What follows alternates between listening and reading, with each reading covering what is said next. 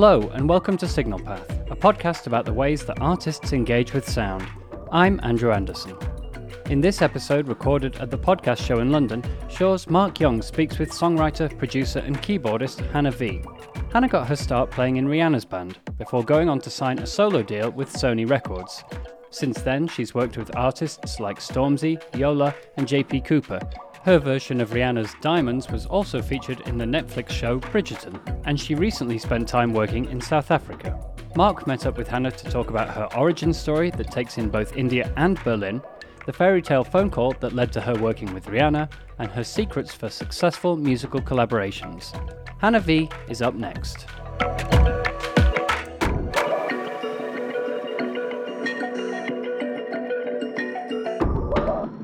Hannah, thanks so much for joining me today here at the London Podcast Show. Thank you so much for having me. I'm excited to be here.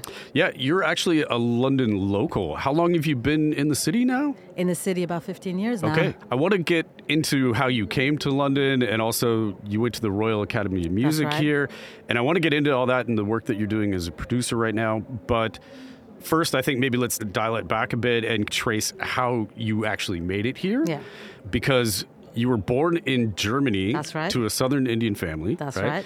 And then you went to an American school. It's yeah? cosmopolitan. It's exactly, and you you raised in Berlin. Yeah. And then you emigrated to the UK. So Yes. that's that's a lot to unpack. Yeah. Uh, I guess let's start maybe with your choice of instrument. Mm-hmm. What drew you to the piano as a little girl in Berlin? So actually, I started piano lessons in India. Another part that we missed is I lived in India as a kid as well for a couple of years. I lived there with my grandma and my uncles and aunts. My family, my immediate family, were still in Berlin, and we started piano lessons. And I, I don't think it was anything like any question that was asked of me. It was just like, Hannah, you've got piano lessons now. And to be fair, I don't remember a lot of it, but I started when I was five, really, for a couple of years in India Yeah. came back to Germany and then continued with a very strict, incredible classical piano teacher in Berlin called Elke Damaschke.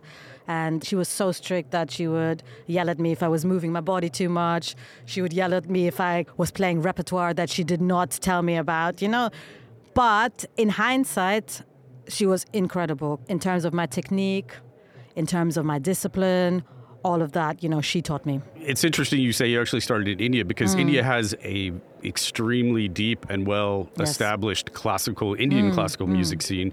But when you started there, what were you playing there as you know opposed what? to when you came here? I actually don't remember. You don't- okay. I don't remember, but I'm assuming it was classical stuff. So aside from her, your Yeah. Hmm. teacher, what influences did you have uh, when you were growing up with the piano? I mean, Mm-hmm. I'm just I'm interested because were they solely classical world influences, or did you also have pop musician mo- role models as well? My story is interesting because my parents weren't necessarily musical, you know?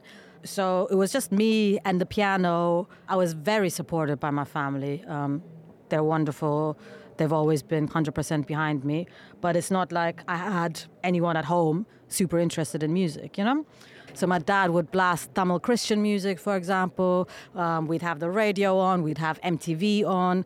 So there's lots of different influences, really. We also went to an incredible church um, that was full of classical musicians and singers. So we'd have incredible opera singers. So, you know, when a lot of people say um, they learned in church, you immediately imagine like a gospel upbringing. For me, it was the opposite, it was hardcore classical. So I'd walk into church and the choir director would be like, Hannah, come over here, um, quickly sight read this. Or, you know, kind of sing, you're going to sing altos, you got to sight read. So my chops were also developed in church and in school. Okay, so then you had that as your foundation. Yeah.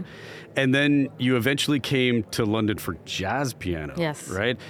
How was that? You know, you show up at the prestigious Royal Academy of Music and you get thrown in the deep end. Mm-hmm. Can you describe that to us? Intense. Yeah, I can only intense. Very Yeah. intense. You know, um, there was also a bit of a culture clash because I went to an American school with American teachers where we're just used to the American way of everybody super enthusiastic. Hey, I'm Hannah. Hey, I play the piano. Then you come to moody, moody, moody Britain. The way the academy works is you only have one person per instrument. So the year, my year was seven people. And everybody's like shy and British. And then some random chick from Germany walking in, being like, hey guys, I'm Hannah. I play the piano. Didn't really go down well. Oh. You know, it took me in terms of culture really a couple of years to understand that that's not personal. And also, it was intimidating being surrounded by the best of the best. I think that's something that happens when you come from certain places. You think, not in an arrogant way, but I was always used to kind of being able to nail everything that was thrown in front of me, you know? And then I'm literally around child prodigies who started years and years before me, were professional when they were 10. Like, we're talking the best musicians in the world. It was intimidating. You've also said that part of the reason why you came to the UK was because you felt at the time in Germany, maybe there weren't the same opportunities for a woman uh, of Indian heritage. Absolutely. Yeah. Mm. So what you did maybe find, you find like a, you know, the vibrant British Indian community here mm. in London, and and how that must have been culturally liberating in many ways, but yet you still had to adjust to the reserved British at the at the academy, that kind of thing. Yeah, yeah. Um, and this is the thing, isn't it? There's no such thing as the perfect place, right? But what I found in London, which I'm so grateful for, as tough as the academy was, that wasn't the rest of London. Right? And so I come into this city that is vibrant, that is cosmopolitan, where I'm seeing people of color, black people, brown people in positions of power, which is something that I did not see in Germany. I'm seeing communities being proud of where they come from. People are asking me, You're Indian? Okay, where are you from? Are you North or South? What language do you speak? What religion are you? You know, people are educated about minorities or about my culture. It's very, very, very, a very deep thing to say, but I became a proud Indian woman in London. So that must have been very liberating culturally. Mm-hmm. How about musically? The reason why I ask is because I find it fascinating that you studied jazz piano. Yeah but then suddenly, at some point, you're playing keyboards for a pop superstar like Rihanna. Mm. Like I stop. Mm. How did that come about? I mean, this is another thing about London.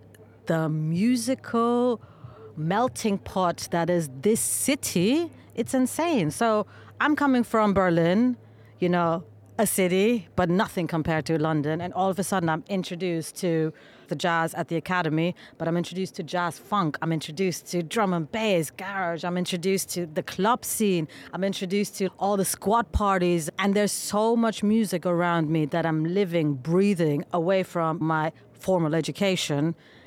And I mean, my ears just awakened, my soul awakened, you know? And I think that's why in general, the music I make, the music I'm involved with, it's so varied. There's not a genre I stick in. I can make drum and bass one day, I'll make hip hop another day, and I'll do a, something classical uh, the next day, you know, because that's what London is, and that's in effect who I am now. Yeah. And so, Rihanna, I mean, is that just the you get the phone call? It's that classic fairy tale story for the a musician. Fairy tale story. I got a phone call on a Tuesday. I was on a flight on a Friday. oh God! It was. Is that, that, a fairy tale? It was pretty. I don't, it was terrifying. Fairy tale, terrifying. Slash nightmarish. Yeah. But yeah, it was insane. Uh, and so, what what exactly did you do? You went on global tour. Yes, global um, tour. I was with her for a year. Okay. On um, one of her world tours. And is it true that you didn't even have any keyboards at the time? So you just cold called Yamaha and said. I mean, this yeah? was at this point I was already endorsed by Yamaha. Oh, okay. But I got the phone call after one of the keyboard players had dropped out, so it was very last minute. You know, the band was already rehearsed. They were in the final stages of rehearsing. So when I flew in, I walk into rehearsal rooms, I go to my riser, and there's just one sad keyboard stand there. And thankfully, my relationship with Yamaha is amazing. So that was the first phone call I made. I said, guys, I need some boards right now, right here. And yeah, I got them. Rihanna is famous for her incredible work ethic mm-hmm. and attention to detail. I mean, how was that? You said, you know, you were filling in for somebody. So the rest of the band was already dialed in. Yes. Terrifying? I mean, what, how Terrifying. did, how, how did I you, cried yeah? for three weeks straight. Oh, oh God. Until I got the set list. Hopefully not while you're playing. no, while no, I was playing. I'm a pro. No, I'm a pro, Marc. Okay, all right. um, no, it was absolutely terrifying. And I think I was at a stage in my life where I wasn't honest about how scared I was. I didn't ask anyone for help. You know, and I think in hindsight, I should have just gone up to one of the musicians and been like, guys, I'm terrified. Can somebody have a drink with me tonight? You know, I had about three, four days to get the set down. Um, people were just running through the set. We weren't, nobody was stopping for me, you know? So um, I had keyboards set up there. I also had the same rig set up in London with one of my programmers. So every night I'd send over what I'd programmed across. Usually I spend weeks and weeks on getting my sounds right. I didn't have that time, you know? And about after four days, I could play through the set, and the crying stopped about after about two weeks. Yeah. Okay. Uh, do you feel that your jazz chops and your classical training, do you feel that gave you a distinct advantage in the pop music world? For me personally, yes, it Yeah. does. Um, occasionally, you're asked to do like a big intro, a big outro, and that's where I can draw on my classical chops, you know? And my jazz chops, you know, I've played with artists like Lalah Hathaway who come from such a jazz background where you just really have to have that knowledge because Layla will be the kind of artist who will like look at you, turn around, and be like, Hannah, please don't put the sharp nine in there. And she'll count, and you're just like, oh, wow, okay, you know. So you just, you need, you need to know your stuff when you're playing with artists like that. Let's talk about your transition from touring Mm-hmm. to focusing more on songwriting and production. Was it a conscious switch on your part, did, or did that change kind of happen more organically? It was really one of those crazy, crazy things in my life. It wasn't a conscious switch, but in my last year of touring, something in me was starting to get restless. And a whole year, I was thinking, oof, I think I need something new. I think um, I've played all the stages I wanted to in my life, which is incredible, you know, to to say you've played Staples Center, Madison Square, Wembley Stadium a bunch of times, you know, O2 Arena 20 times or whatever. I've traveled the world, I've seen the world, it's been beautiful. What's next? And something in me just kept saying, I don't think this is it for me. But then how do you switch careers seamlessly, you know?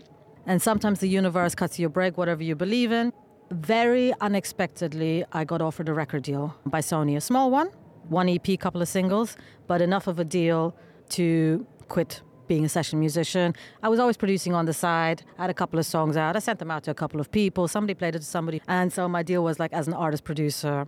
And that gave me the opportunity to quit Yeah. being a session musician. Okay. And then from there, it was the logical progression was I'm going to get into songwriting and production, or how did it? I you know- mean, my producer journey is completely upside down. You know, who starts their producer career signed to a major label? Nobody.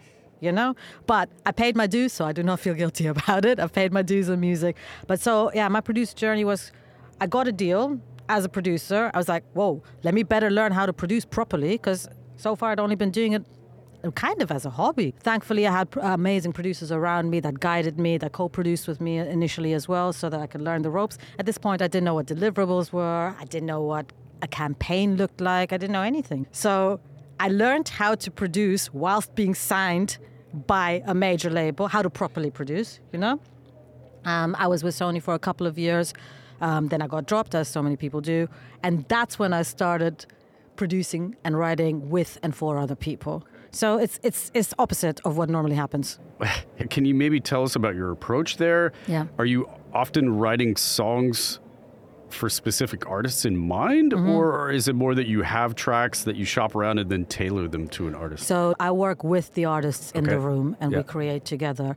For me, that's the magic right there. I don't like prepping stuff. I like going into the studio with nothing Okay. but a mic and a laptop and a keyboard. And then I like talking to the artists, kicking it, having a coffee, seeing where they're at in life, getting to know someone. That's so important, that personal process of breaking bread. As they're talking to me, I'm already like figuring out some topics from what they're talking. I then say, Do you want to write a ballad, a mid tempo, or an up tempo? We'll start there. We'll start with the BPM, you okay. know? Yeah.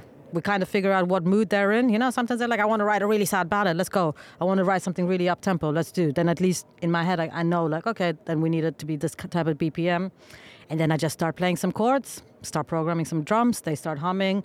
We start creating. And the process is incredible and magic. And I will never get over how incredible my job is. Uh, I was going to ask how separate the production work is from the songwriting, or is it all? It's all part of the same process. For me, it's all part of the same process. Um, because as the artists are writing, I'm kind of beefing up the production. I'm adding more to the production, but also I'm not too concerned about it right then and there because I know I can always tighten up the prod when the artist leaves. For me, the prod just serves as a bed for the artist to express themselves freely.